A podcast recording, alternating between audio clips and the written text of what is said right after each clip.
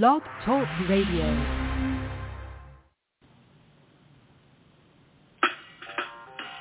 Welcome to Weedsday Wednesday, Tucson, Arizona's number one online radio podcast about all things medical cannabis. Your host, Bellstar. And the Cannabis Kid. Our show features news, interviews, and all the latest information about anything and everything medical cannabis related in Tucson, Arizona, and, the world at large. We'd love to hear from you. Please give us a call live at 646-915-8421. You can like us on Facebook, follow us on all social media, or email thctucson at gmail.com. We'd like to thank Tumbleweeds Health Center and Studio C, along with our many sponsors for hosting our show every week. With the lowest price certifications in town, you'll find hemp products, accessories, and all things related to medical cannabis education. Visit Tumbleweeds Health Center at 4826 East Broadway Boulevard or online at tumbleweedshealthcenter.com. And remember, Be smart be safe and educate. Hmm.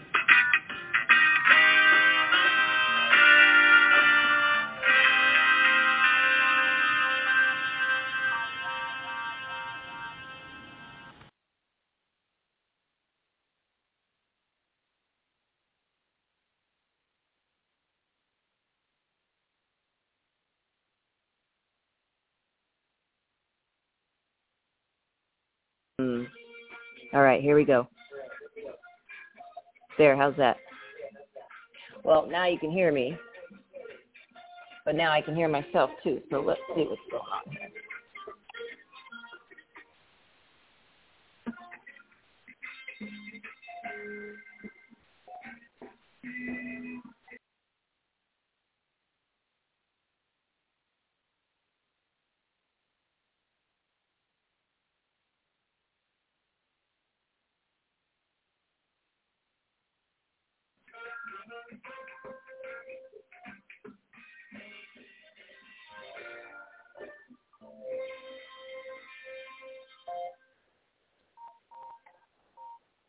Welcome to Weedsday Wednesday, everybody. All right, well, we're doing it again. We are trying to trick the system so that we can actually have a show.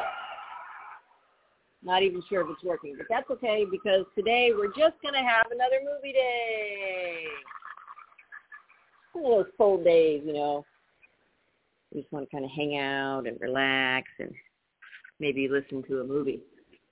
Did you catch that? Listen to a movie?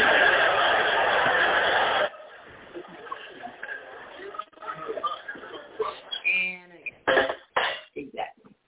Welcome to Weedsday, Wednesday, everybody. I hope you're all doing swell out there. Um, and no, uh, Halloween T-shirts are not costumes. We don't get away with it that easy. You can't just put T-shirts like, it's a costume. Oh, I love my bestie. I can give you this. All right. Um, it is a cold day here in Tucson, which is very nice. Got my coffee out, nice and warm. Mm. And um, let's see. Also, want to give a shout out to let's see, Tumbleweed Health Center, 4826 East Broadway Boulevard. Come on down and get certified. Uh, it, we have a special still going on, two ninety nine. That includes everything: uh, state fee, doctor fee, processing, facility fee. Um, that that is just a deal and a half. Um, so come on down Monday through Saturday. Monday through Friday, we're open 10 to 6. Saturdays are 10 to 3. And welcome our new store, The Good Leaf. 6224 East Speedway Boulevard. It's always gonna we're gonna twist that one up. I know all the time. We're gonna get our Broadways and our. Let's just say that. Right next to Bookman's, right across the street from Trader Joe's and Starbucks. Exactly. Uh, what else is going on? So that's happening, and uh, it's a beautiful new store, Hemp and CBD Marketplace. Get on down there. Um, there's a little bit of something for everyone down there, even for the horses. No, I said horses. We don't have a horse. Did have a dinosaur. but she's got a Um, I took it off anyway. And let's see, it's uh, that store's open seven days a week, Monday through Saturday, ten to six, and um, Sundays are eleven to five. I think those are the hours. Uh, so what else is going on? What's going on in your world? If you want to give us a call, you can chat with us at six four six nine one five eight four two one. If you want to be on air, you just press uh, pound one, not hashtag one.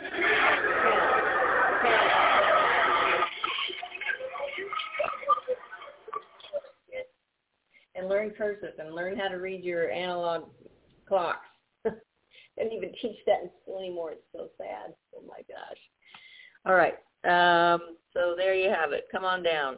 Uh, if you want to know what conditions qualify you for a medical cannabis, card, go to tumbleweedshealthcenter.com and check out the certification page. Uh, the list is, it's not, this is the list, but there's more to it. PTSD, cancer, glaucoma, AIDS, chronic pain covers so much. Migraines, fibromyalgia, arthritis, RA, all that, DDD.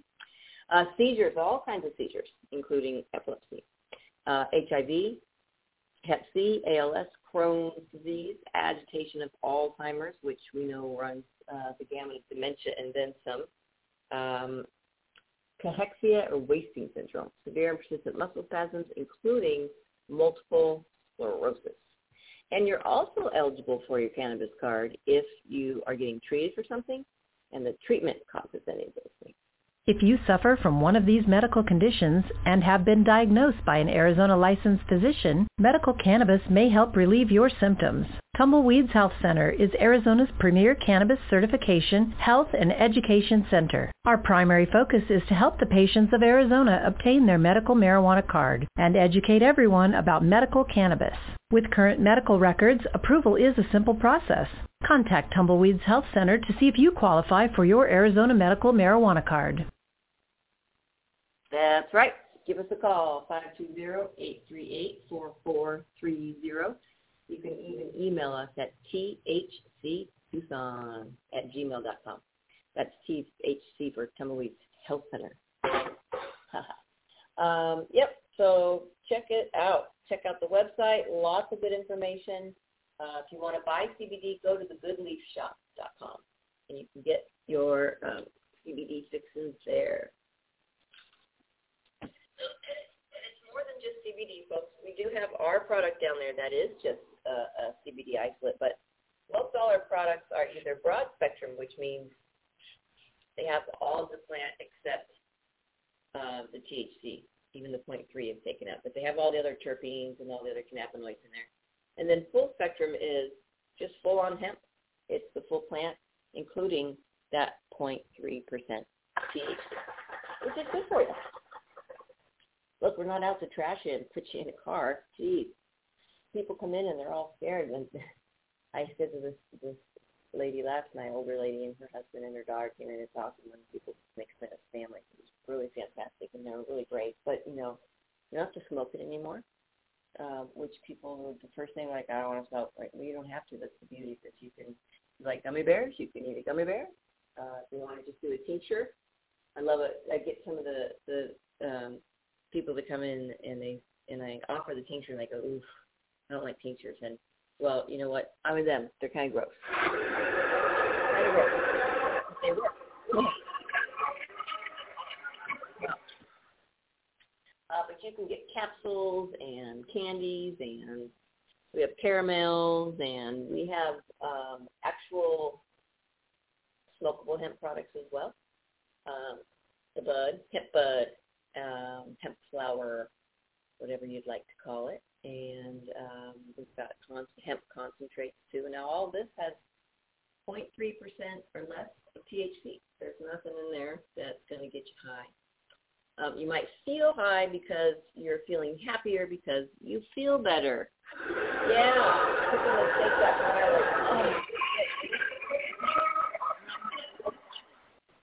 oh. Um, yeah, it's really really difficult.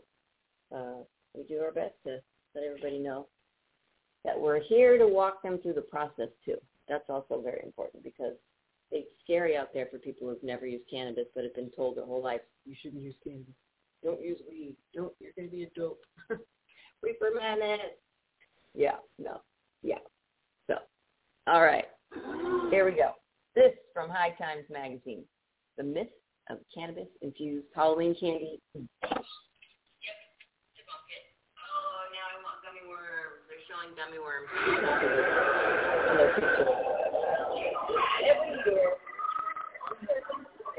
myth about Halloween candy, but it's just that, a myth, not a truth.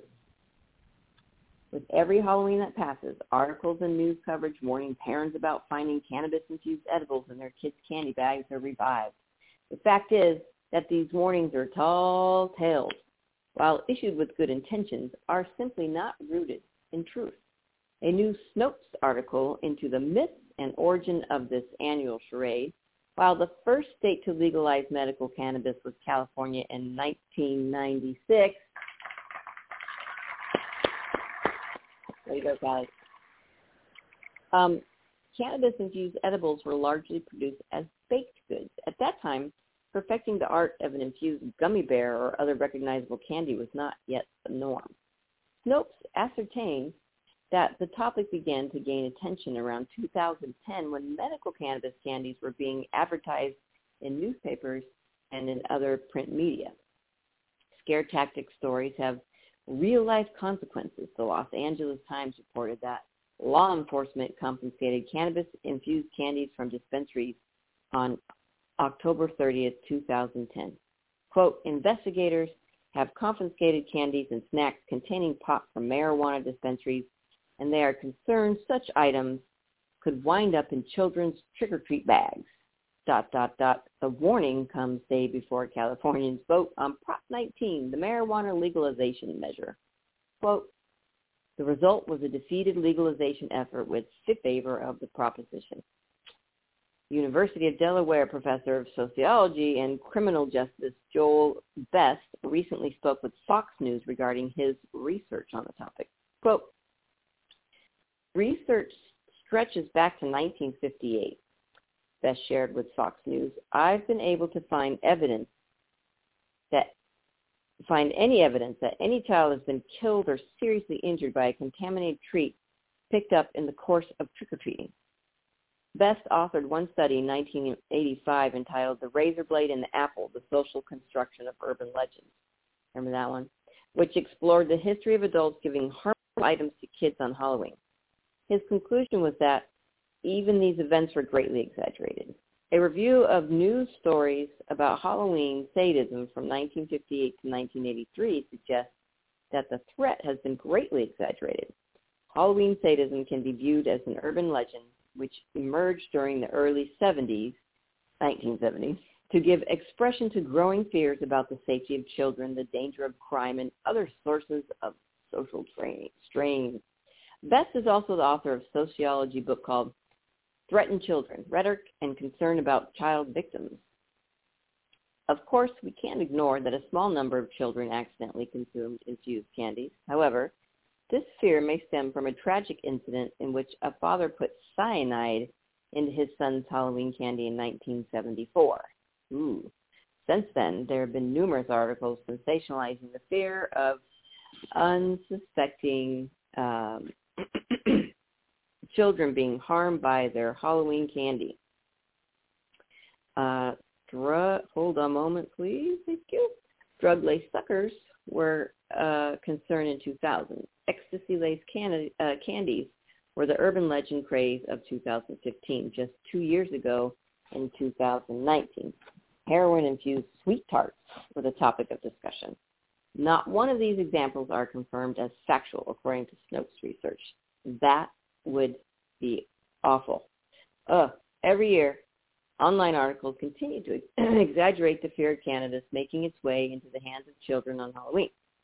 Headlines such as, Colorado parents are freaking out about marijuana in Halloween candy, watch out for cannabis candies this Halloween, or pot candy in Halloween, a dangerous mix, perpetuate the urban legend hijacking people's existing fears about child safety.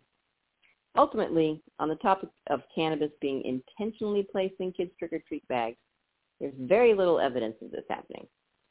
Snopes does mention an incident that occurred in Nova Scotia in 2019 in which parents found a cannabis edible in their parent, in their children's trick-or-treat bags, but there was no evidence of it being intentionally placed in there, nor was it consumed by the child. In reality, there's a very real problem with uh, vehicular-related accidents on Halloween. According to a Washington Post analysis, Halloween is one of the deadliest days of the year for children pedestrians. Throughout the rest of the year, there has been an increase in accidental consumption of infused edibles by children, which is largely due, one, parents not properly securing their edibles away from their children. Um, yeah, hide your weed, kids. And two, the ongoing issue with illegal edibles resembling famous Candyland. Um, parents should seek out a way to secure their cannabis products, such as something that is tamper and child resistant, just like you don't let your kids go crawling through your medicine cabinet. Or do you? Uh, prevention is key in keeping cannabis out of the hands of minors. The Medtainer Chew Child Resistant Concentrate Jar or the A- uh, Aviator series by Chubby Gorilla are great for general child resistant containers. To prevent teenagers from accessing your cannabis products, check out the Sneak Guard, the Cannador, or Herb Guard Extra Large. If you're looking for something fancier or high-tech, try high-end stash boxes such as the Apothecary Case or Keep Labs uh, Keep Box. In regarding, oh, in regards to the topic of child access to cannabis and the appeal of le- illegal cannabis brand uh, advertising under the logo similarity of Hershey's or Sour Patch Kids, the situation is ongoing. Parents are the first line of defense in keeping their kids away from cannabis. But lawmakers have also enacted legislation over the years to further prevent cannabis edibles from appealing to kids. In Colorado, in 2017, the state approved House Bill 1436, which banned edibles from being made in shapes that might entice kids. yeah, well, like they said, prevention is key. You got to hide your stuff.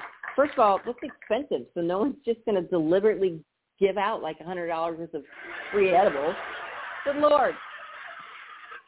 They complain about how much tax they have to pay now. They're not going to do that. That's just ridiculous. Uh, and yeah. So anyway, speaking of Halloween, there is a 2021 Carnival Cannabis Halloween Party on October 30th.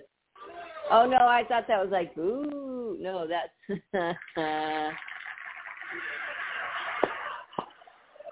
The 2021 Cannibal Halloween Costume Ball will be taking over the landmark patio. Dance the night away with DJs and violinist Jonathan J. Levy Livingston, while entertained by fire eaters, stilt walkers, and dancers. Yeah, meet AZ Cannabis Chef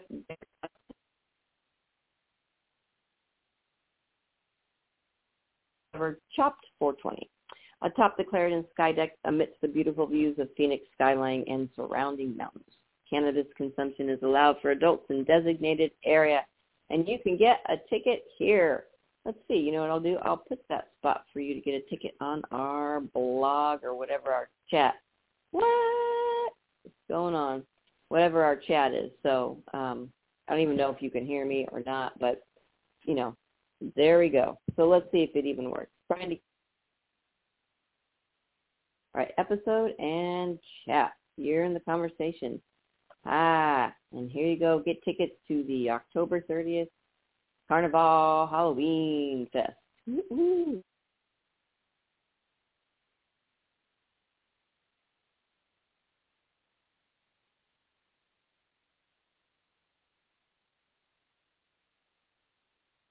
A movie of mine that I really like. It's called CBD Nation and I just discovered this one at Tumbleweed Health Center, 4826 East Broadway Boulevard. Come on down, get certified, um, least expensive in town, and most importantly, the best customer service. We just got voted Best of Tucson for Best Alternative Health Healthcare Center Thank you, thank you, thank you, everybody, for that. That's pretty awesome. Boom. Yeah, yeah. That's really awesome, actually. So what we're going to do now is um, play one of my favorite movies, CBD Nation. So hold, please.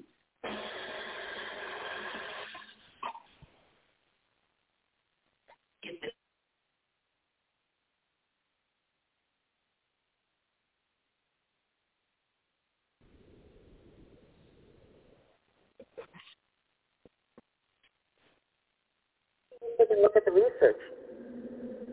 Stop saying that there's no evidence. There is evidence, and it's documented. And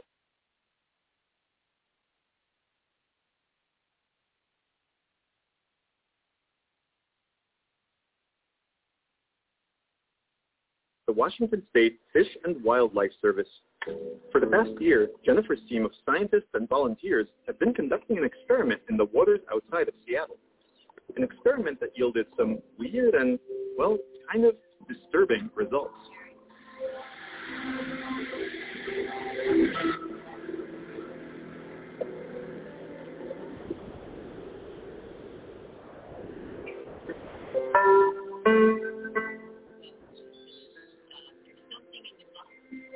These are mussels. So we put a handful of mussels, usually between six to eight, inside of an aquaculture bag. We put them in the cage. And we transplant them there at the low tide at about 100 different locations.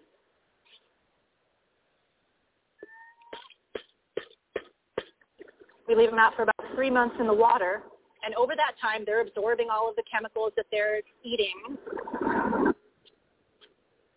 And then after about three months, we retrieve them we take them back to our lab and we open them up and we put about 30 mussels into a jar and then basically we just grind it up with one of those immersion blenders to make a, like a little mussel shake out of it.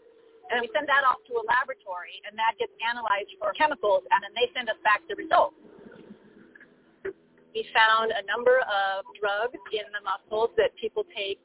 We found antibiotics in all of the mussels that we tested. They were exposed to numerous different kinds of antidepressants, they had heart medications in their systems. We did find oxycodone as well the opioid drug. We found this chemotherapy drug as well in the water, which was actually one of our kind of biggest concerns because the chemotherapy drug is uh, cancer-causing agent.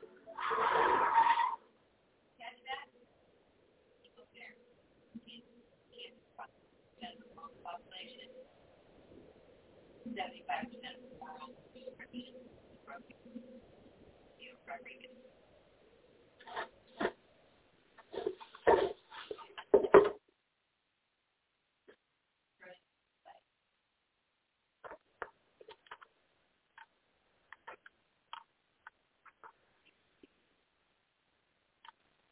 when I was really young, I had an issue with depression and anxiety. So I had a really hard time at school because I was having panic attacks all the time. I used to take pills to help things, but then take other pills to help other things. I was given um, Zoloft, Effexor, uh, clonazepam, Ativan, Xanax. Um, what else was there? Wellbutrin, trazodone, Lyrica, which is actually an anti-seizure medication, but they ran out of medications to give me, so they gave that to me, and then my nose started bleeding at nighttime because I was on antidepressants that made me not focus. I had to take Dexedrine, which is an ADHD medication, which is for focusing, but then that would give me crazy anxiety. I went to different doctors every time I told them that I wanted to be either off the medication because it wasn't working for me and causing side effects or lower the dose, they would actually double the dose. And I felt like a zombie all the time, just not myself. Until I went on Facebook and I saw things about CBD.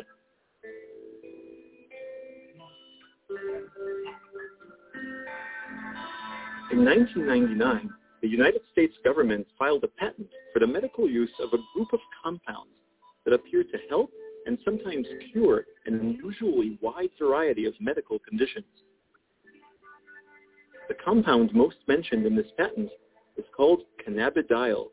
Cannabidiol is sometimes known as CBD. Cannabidiol, or CBD, is a compound commonly found in the cannabis plant. That federal patent was issued to Aidan Hampson and Julius Axelrod, who were federal scientists. Axelrod won the Nobel Prize for his work on neurotransmitters. When most of us think about cannabis, we think about people getting high. So the thing in cannabis that gets you what we call high is something called THC. THC is a compound in the cannabis plant. But THC is just one of hundreds of known compounds inside the cannabis plant, and it is the only one of those compounds that makes you high. These compounds are called cannabinoids. The two most commonly found cannabinoids in cannabis are THC and another one, CBD.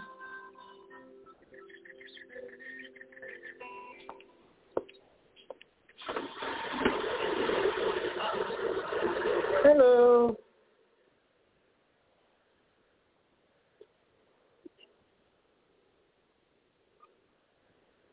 I'm one of the first people that started growing CBD-rich cannabis that I know.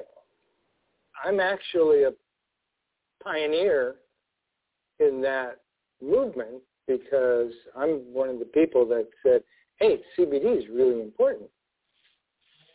In the 70s, early 80s, and early 90s, most of the industry and the breeders have been dominated by people who like to get high. So the direction that the breeders went was who could make the highest THC plant that's going to knock your brains out. So the growers, they bred out the CBD. CBD for the last 40 years has been bred out of cannabis because it basically curbs the high for that recreational purpose. Now we've bred it back into these plants, and we have an amazing set of strains of plants that are incredible. If someone is in severe pain, it can be debilitating. That is horrible. Unfortunately, physicians have a very limited arsenal for pain medications, and a lot of times opioids will be prescribed for them.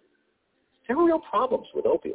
They're not a great treatment, and the reason is we, we become tolerant to them time. So what happens when people take more opioid, the pain level drops, and they say, ah, that really worked, and then over the next few months, pain level comes back up. They take more opioids, pain level drops. The levels just keep rising. What we find, however, is cannabis can have pain blocking effects. There's a pretty big body of research that says cannabis is effective for chronic pain. I reviewed thousands of pages of the literature, and I really looked at it carefully. And I started treating my patients with cannabis. And with all of those patients, there's an 87% reduction in pain, 81.5% improvement in sleep, 73% report improved handling of stress, 76% improved quality of life, 53% improved energy, and 43% improved focus. And then of the people who are on opioids, 77% of them lowered their opioids. 11% stopped. First of all, I came to you and I was using OxyContin. Right. Very scary.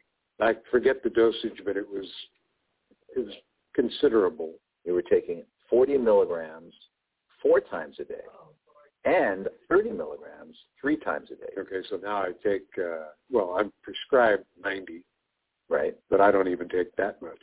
You're basically on 76% less medication. It started with me um, forgetting to take a pill until four hours later and realizing I don't hurt.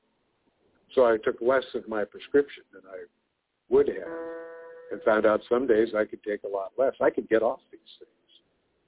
There's there's no better feeling than a win.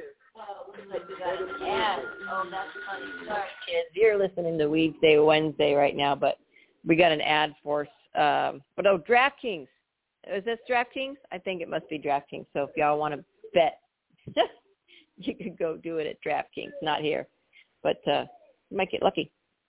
Um, anywho, Weedsday Wednesday, live cannabis radio every Wednesday, 8 to 9 a.m. Arizona Mountain Standard Time. Check out where Arizona is. Now we got smart news coming on, so I'm gonna have to like tell you a joke or something. Can I skip this yet? Is it like oh you have to register and do all that stuff? Um, so anywho, um, did you listen to? Oh, now we got another ad for Credit Karma. But did you hear our show a couple weeks ago with uh, Ed Rosenthal? That was awesome. And thank you for sending me your Bible in the mail, the Cannabis Growers Handbook. This thing is really, really, really awesome. If you want to um, check out anything and everything about cannabis, it's revised with uh, Dr. Robert. Where are my glasses? Oh my goodness, uh, Dr. Robert Flannery and uh, Angela Baca. Boy, you know, um, Alex Trebek used to say when he was at his show, "See you in two and two," because that was two minutes and two seconds. That's how long commercials used to be. Now this is like four minutes long, and um, it's absolutely ridiculous. So um, we're just going to let that run out, and uh, I can tell you a little bit more about the Cannabis Growers Handbook. And we did start to read the introductions, um, and so we we will continue to do that. But if you haven't, if you've never checked out any one of his books, please do so. And you can come down to Tumbleweed Health Center, 4826 East Broadway Boulevard. We've got a slew of his books down there, and we'll probably be uh, having some over at the Good Leaf at 6224 East Speedway Boulevard. Uh, come check it out. Our new shop right next to uh, Bookman's uh, Speedway in Wilmot. And there you go. Back to CBD Nation. Where you need less opioids to get the same effect? The pain blocking effects of cannabis is one. The pain blocking effects of opioids is one. You add them together, two. No, you add them together, it's three. That's synergy. I've had a number of patients that just used CBD and felt that it really took their pain down very, very quickly. In 2016, 64,000 Americans died from opioid overdoses. Some of those were heroin. A lot of them were fentanyl or oxycodone. In terms of direct toxic effects of cannabis in any form, there were zero deaths in 2016 from cannabis. So, uh, which is the bigger danger here? Yeah, I know. In Oakland, California, brothers Andrew and Steve DeAngelo own a cannabis dispensary called Harborside, which has over 200,000 registered consumers. The dispensary focuses on medical cannabis. We've really helped introduce CBD and cannabis retail to the world. It's something I'm really proud of. We have tinctures and capsules and oils, all with different ratios of CBD uh, and THC, and sometimes just pure CBD. Andrew and I didn't start Harborside with the idea of creating a business or making money. That wasn't our main objective. We knew we had to make money in order to exist, but we had a greater mission to tell the world the truth about cannabis. All right. Thank you. Have a great day. Thank Bye-bye. People started getting better, whether it be a veteran who was coming off opioids to deal with their pain and their trauma, or whether it be somebody with cancer, or whether it be somebody with arthritis. I called every single commercial testing laboratory in the Bay Area and asked them to test our cannabis. Because if I was going to call it medicine, if I was going to provide it to people who had compromised immune systems, I needed to know exactly what was in it, and I needed to know that it was safe. Every single one of those commercial laboratories refused to test our medicine out of fear of federal prosecution. So we started Steep Hill Laboratory. Now we had a laboratory telling us, okay, this is really strong, high THC cannabis, and wow, this one doesn't have quite as much THC in it. It has this other stuff called CBD in it. There was low CBD content in the supply, really, of, of California's entire cannabis market at that point, as far as we could determine. It had been bred out of the plant pretty much exclusively. It seemed like a crisis to us. We started to say to ourselves, well, how do we get more of this compound into the plant? So what we did is we identified 10 strains of cannabis that had the highest CBD content. We went back to the growers who had supplied us with that cannabis, and we encouraged them to, to grow more of it. Well, in the beginning, they they were kind of reluctant to do that because they're like, man, if we just grow this CBD-rich cannabis, it doesn't get people high, is there going to be a market for it? so I had to guarantee growers that we would buy their product from them. The growers started to breed the CBD in and, and started to breed the, the THC out.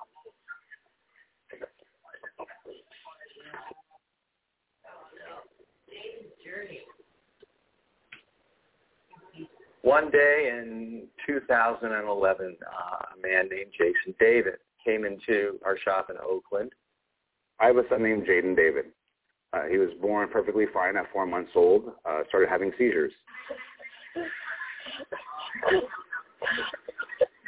Thousand twitches a day, grand mals for an hour and a half. He was in an ambulance 42 times in the first four and a half years of his life. My son has Dravet syndrome, very rare form of epilepsy, um, the most life-threatening epilepsy out there. I just gave him Diastat. One hour he's been having these weird type of seizures. Hey, are you there? Look, he's trying to get out of it. He gets out of it for a second. Gets out of it for a second. Hey, Jaden.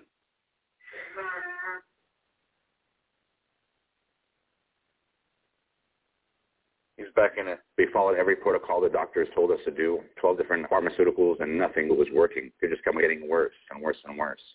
He was crying all day and all night, having grand mal for an hour and a half, sometimes up to three times a day, uh, twitching all day.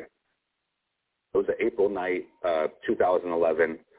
Jaden was screaming and crying in pain, four months straight, not eating, not sleeping, not pooping. Jaden was dying in front of my face, and um, I remember uh, vividly. It was raining outside. I stepped outside. Uh, I had lost everything: my house, my car, my business, uh, and my family was really breaking apart. My father had Alzheimer's. I was trying to take care of him at the same time. I remember calling my mom that night and telling her, um, "Mom, come pick up Jaden. I put him in a high chair. You have to come pick him up. I can't do this anymore." Um, I was going to commit suicide because, you know, I couldn't handle it anymore, and um, no one was helping me. I felt really alone, and next thing you know, my mom's wouldn't stop yelling at me, praying, saying, "Please, you're the backbone of our family. Don't let this happen. How are we going to survive if you're gone? we're going to lose Jaden and your dad. Everything's going to go downhill.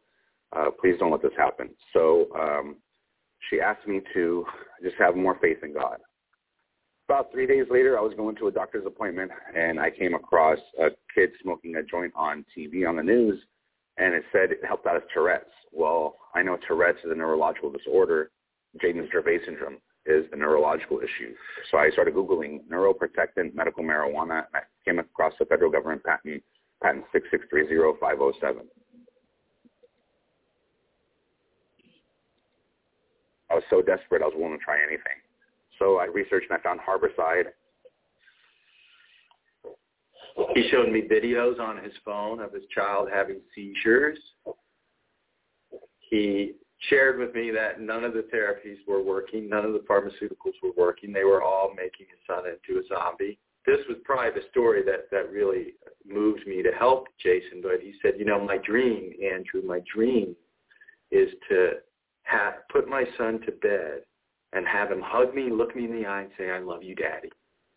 And that was, that was Jason's dream because his son couldn't talk. His son didn't have language skills because the epilepsy was too severe at that time. We had never been presented with a child of that age to give cannabis medicine before. I was worried I was going to get busted or, or even worse, Jason would get busted and his child would be taken away from him. And, and so we were a little nervous about that we had to very carefully consider whether mm-hmm. we were going to take what we perceived to be an enhanced legal risk. I was concerned about giving a child that young any THC, of course. I didn't want the kid to get stoned. We had done enough lab testing at that point to know that the CBD was in certain products that we had, um, one of which was a tincture this particular tincture would have very close to no THC in it, and we felt like we could try it. I went to church that Sunday morning. I prayed, and uh, and I asked God, you know, please don't let me hurt Jaden. I remember giving it to him that morning, and um, I remember that day vividly. Uh, Jaden smiling,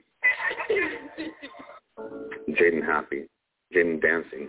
Go, Jaden, go, go, dance, dance, dance. I gotta thank God a million times. It was the first day I ever seen my son not have a seizure in his life. You are so beautiful to me. He you finally give him something that can help him for one time in his life.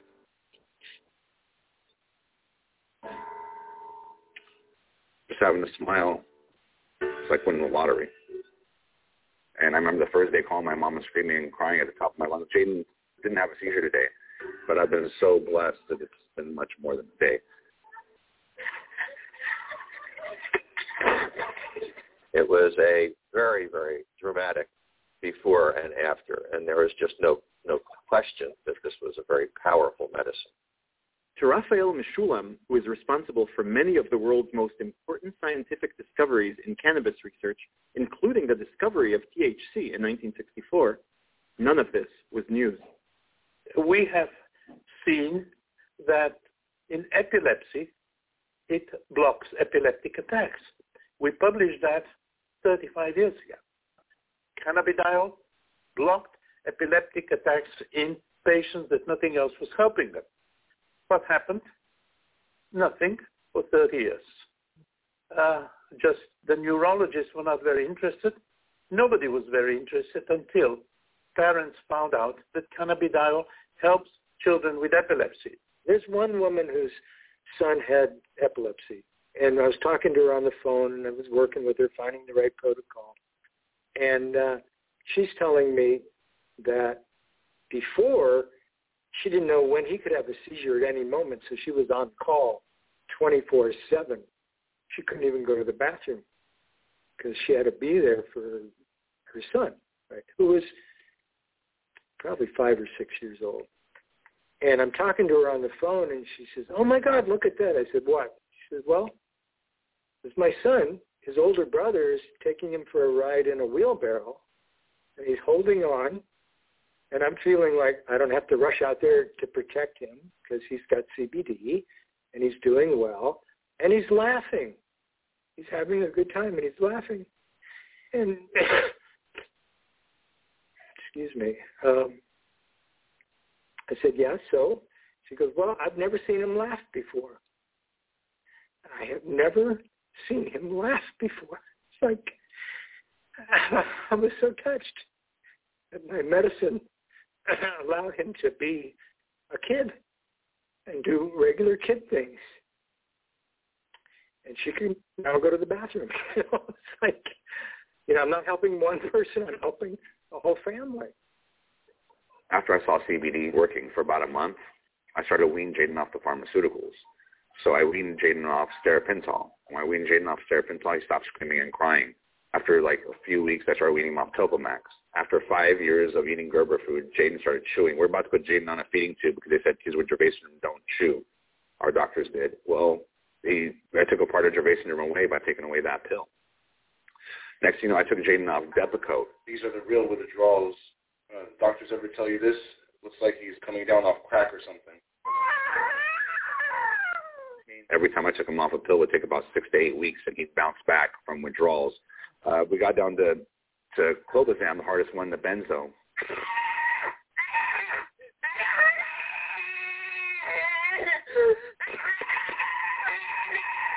This is the These are clobazam withdrawals. Jane is having a seizure at 5.15 in the morning.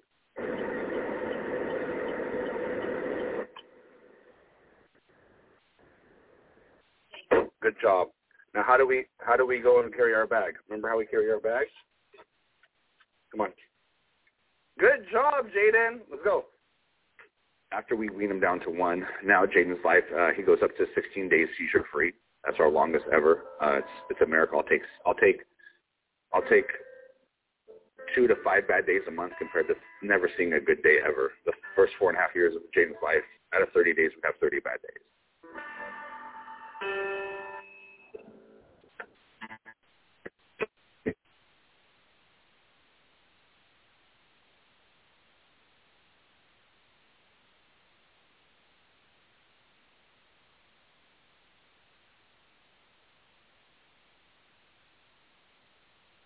All that?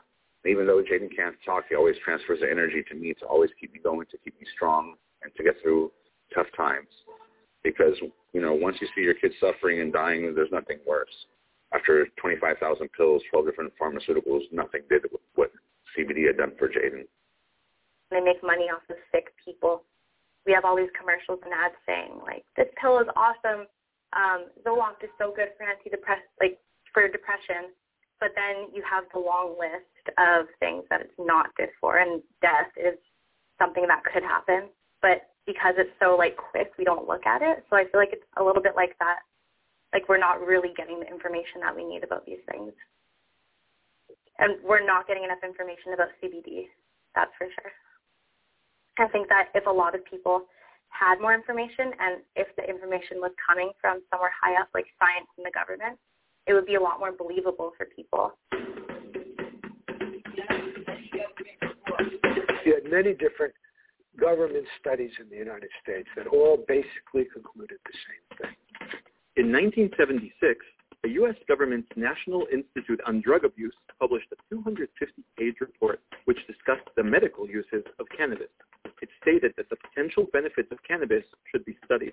It discussed its therapeutic effects as an anticonvulsant, an antidepressant, and an antibacterial. The report referred to cannabis as reducing nausea and vomiting in cancer patients and as treating glaucoma, asthma, and pain. It stated that significant pain reduction was seen in cancer patients, and it even discussed cannabis as helping reduce tumor sizes. That study was never released. It was never referred to the National Institute of Cancer. It was never referred for, for further study. It was buried. In 1980, the National Institute on Drug Abuse came out with another report. This one also discussed, among other things, the anti-nausea effects of cannabis, specifically in chemotherapy patients, helping their appetite, and helping in the treatment of glaucoma. Again, same result, right? This study was not released. It was not referred to the National Institute on Cancer. No further research was done on it. The city of New York, under Mayor LaGuardia, conducted a five-year study into the effects of cannabis, concluding, among other things, that it does not lead to addiction and that using marijuana does not lead to morphine, heroin, or cocaine addiction. Again, the federal government in the United States did not act on that report, did not refer it for further study. And there's also the Shafer Commission. The Shafer Commission was Yeah, wind feels good. You know what feels better? Better than the wind. Um, so, yeah, that report prior from 1944, all these reports from you know the early 40s on, probably can't hear me. All these reports from the you know early 1940s on, it was cannabis was still in our pharmacopoeia until 1941, and I have two of those. I have that edition and uh, one of the late 1800s prior edition, which is really cool. Um, but it was taken out, and um, when all these reports came out, uh, like Steve DeAngelo was saying, they weren't acted on; they were just completely buried. So um, the the science is out there. Um, you just got to do some research on your own, probably. just get out there, and um, that's why I'm kind of playing, you know, this movie because I think it's a pretty cool movie, um, and it's got some really good factual information in it. Actually, excuse me. Mm-hmm. You're listening to Weedsday Wednesday, folks. If the show is still even running, yeah, that's for sure. Boy, it always craps out, and I always have to use my phone to to host it. But Weedsday Wednesday, you can go to tumbleweedshealthcenter.com, check it out, check out our radio section, our news section. Uh, we've got a great video section. This I was trying to get this put on it, but um, it it isn't working. So, um, oh, awesome! Thank you. We're still working. Um, but at any rate, I found this free version, which is why we have commercials from Credit Karma and things like that. Uh, so let's see. We do have some more guests coming on air. Um, we have the author of The Brain on Cannabis, Dr. Rebecca Siegel, I think that's how you say it, uh, is coming on air. Uh, I'm not sure when, pretty soon here. We're all trying to coordinate some schedules. And then we just got another request for somebody else coming up too. Um, so we're going to plan that as well. Um, if you want to send a request for someone to come on the show, just send it to thctucson at gmail.com. You can also go to our website. Uh-oh, what's happening? It looks like it's like thinking, measuring, measuring. Um, oh boy, it's freezing up. I plugged it in. Maybe I should, oh no. Here we go. What's going on? Let's see. Maybe it's back. All right. I think it's back. Oh, and something's happening. So volume's up. Is it playing? It is playing.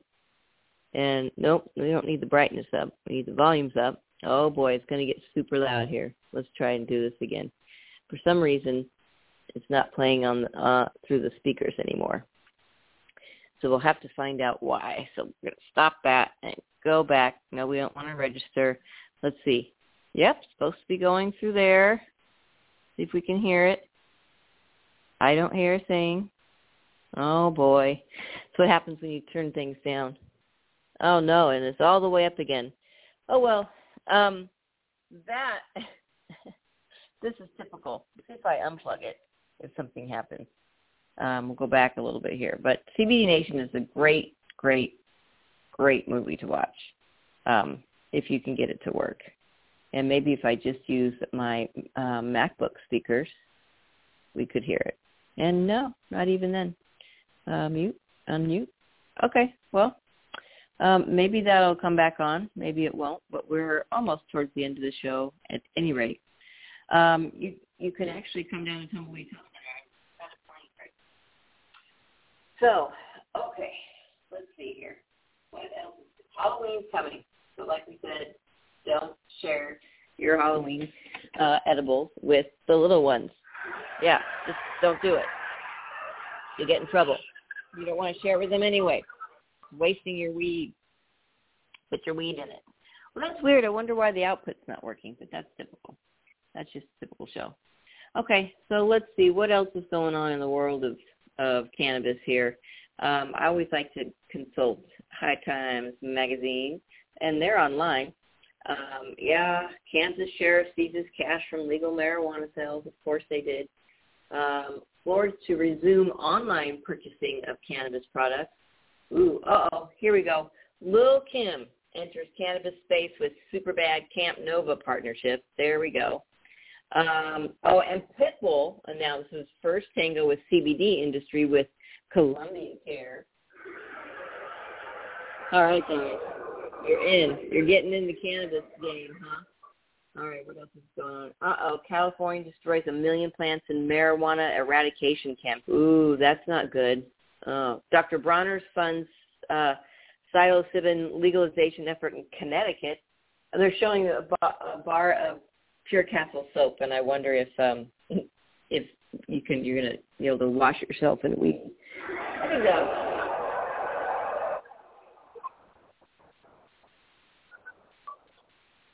All right, Boris Johnson open to consider legalizing mushroom therapy in the UK.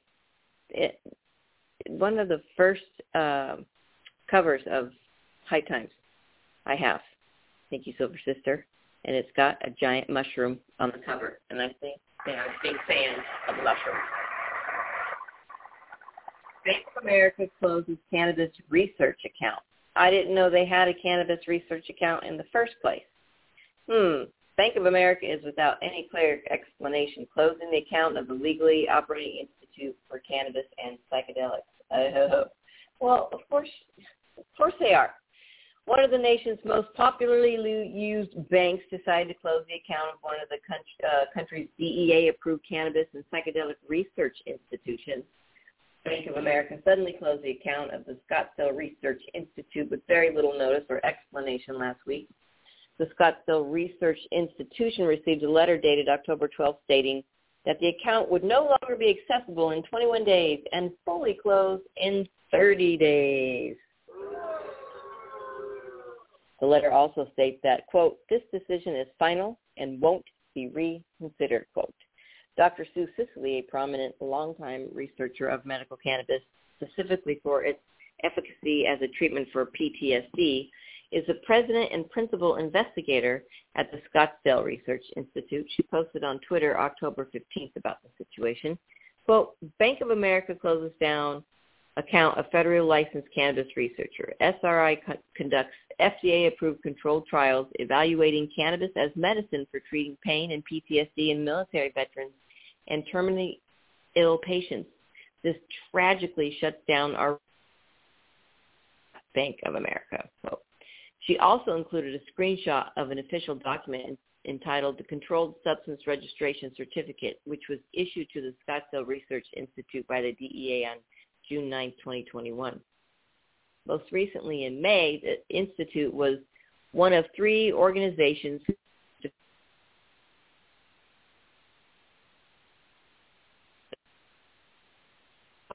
pending final approval, DEA has determined, based on current uh, currently available information that a number of manufacturers' applications to cultivate marijuana for research needs in the United States appear to be consistent with applicable legal standards and relevant laws, quote. The DE wrote in its release.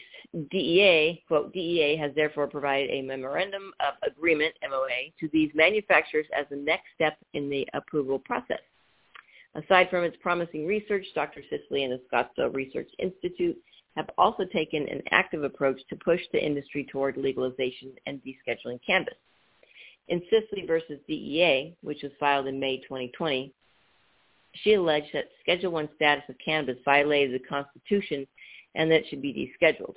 After a year and a half, the United States Court of Appeals for the Ninth Circuit dismissed the petition. However, one of the presiding judges, Judge Paul J. Watford, stated that the DEA may eventually be forced to reconsider classification under the Controlled Substances Act in the near future. Quote, I agree that petitioners in this case failed to exhaust their administrative remedies and therefore joined the court's opinion dismissing their petition for review, Watford wrote.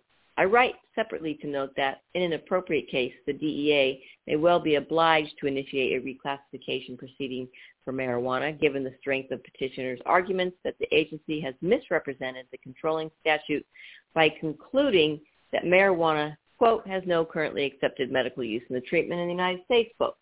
This is just the most recent example of the continuing problem that all cannabis businesses nearly in nearly every aspect of the industry are having with banking solutions.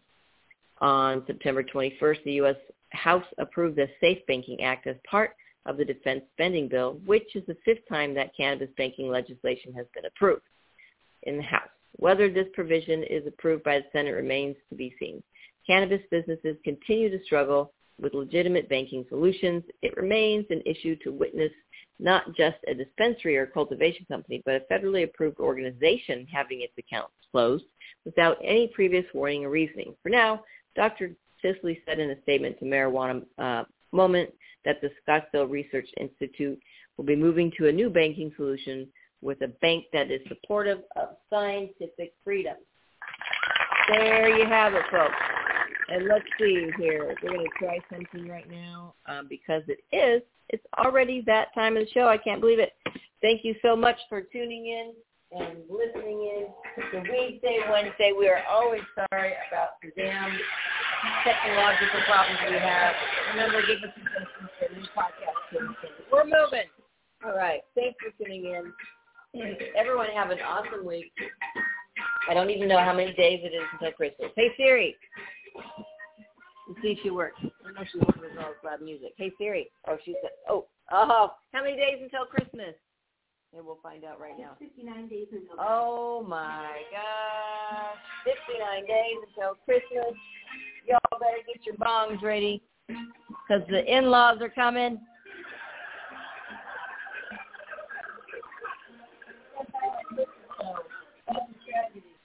Oh man. Oh, there they are. All right. Thanks for listening to Weedsday Wednesday, folks. Have an awesome week. Remember, be smart, be safe, and educate. We love you. We'll be back soon with more technical issues. Weedsday Wednesday.